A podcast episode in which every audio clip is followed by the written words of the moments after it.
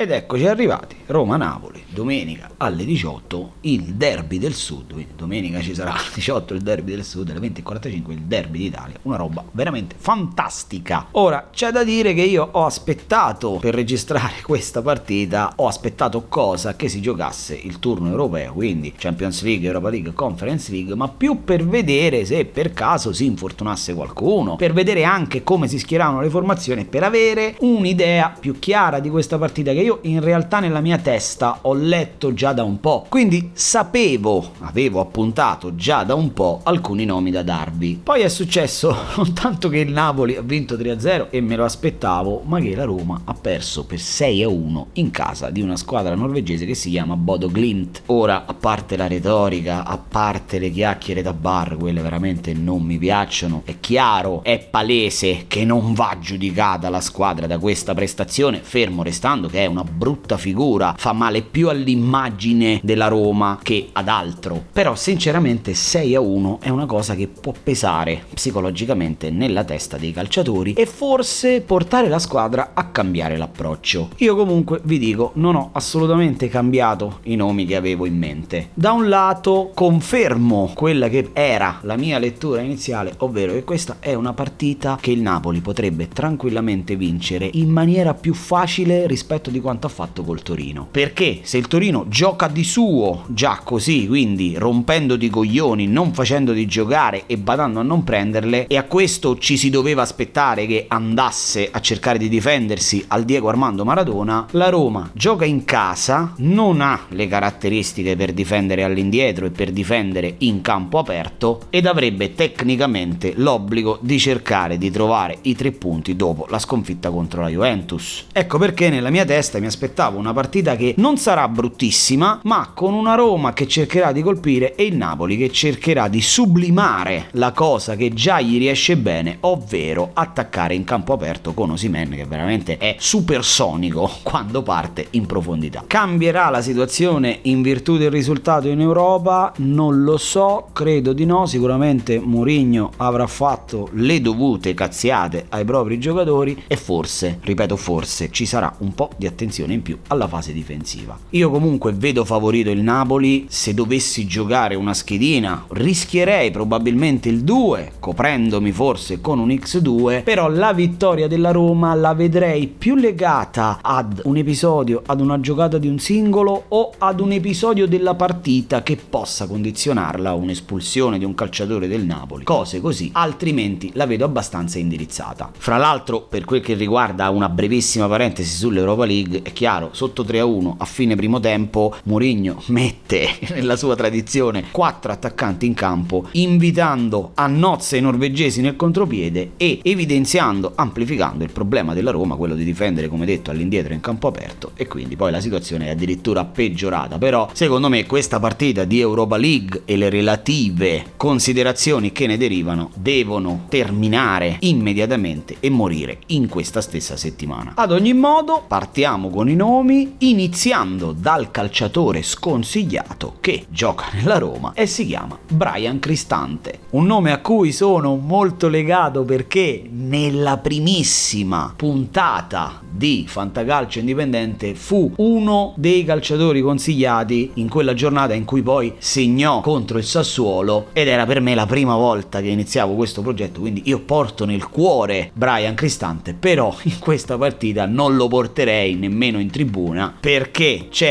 un gap tecnico, i centrocampisti del Napoli coniugano alla perfezione tutte le caratteristiche fondamentali di un centrocampo di valore, quindi c'è la fisicità di Anguissa, la dinamicità di Zielinski e la tecnica di un ritrovato Ruiz. Veretù e Cristante sono ottimi giocatori, ma nessuno dei due è capace di fare filtro. Quindi io penso che il Napoli, se dovesse riuscire a vincerla, sarà a centrocampo anche grazie al fatto che i mediani, chiamiamoli così, nel 4-2 4-2-3-1 di Mourinho, Veredù e appunto Cristante, faranno già fatica ad accorciare verso i centrocampisti del Napoli, ma faranno fatica anche ad aiutare i difensori, che inevitabilmente andranno aiutati, nella marcatura di Osimen. E passiamo, concludendo la registrazione, al calciatore consigliato. Qui c'è stato un ballottaggio prima ancora del giovedì di Europa e Conference League. Io volevo consigliare Insigne perché ho visto su tutti i siti non sconsigliare Insigne, però un sacco di fantallenatori che l'hanno messo in dubbio per un rigore sbagliato, hanno cominciato, ho letto commenti dove chiedevano ma questa settimana metto Insigne o Simi contro l'Empoli. Ragazzi, ha sbagliato un rigore, ma Insigne è Insigne. E per assurdo nelle partite importanti è lì che probabilmente dà il meglio di sé, infatti due rigori l'ha sbagliati contro il Venezia, contro il Torino, quando forse tende a prendere un po' sotto gamba e a giocare con sufficienza, ma in questa partita comunque mettetelo, mettete tutti i calciatori che avete sia della Roma che del Napoli. Dicevamo, calciatore consigliato, ha vinto il ballottaggio con Insigne su Fantacalcio Indipendente e vi sto parlando a sorpresa di Rui Patricio. Chiamatemi pazzo,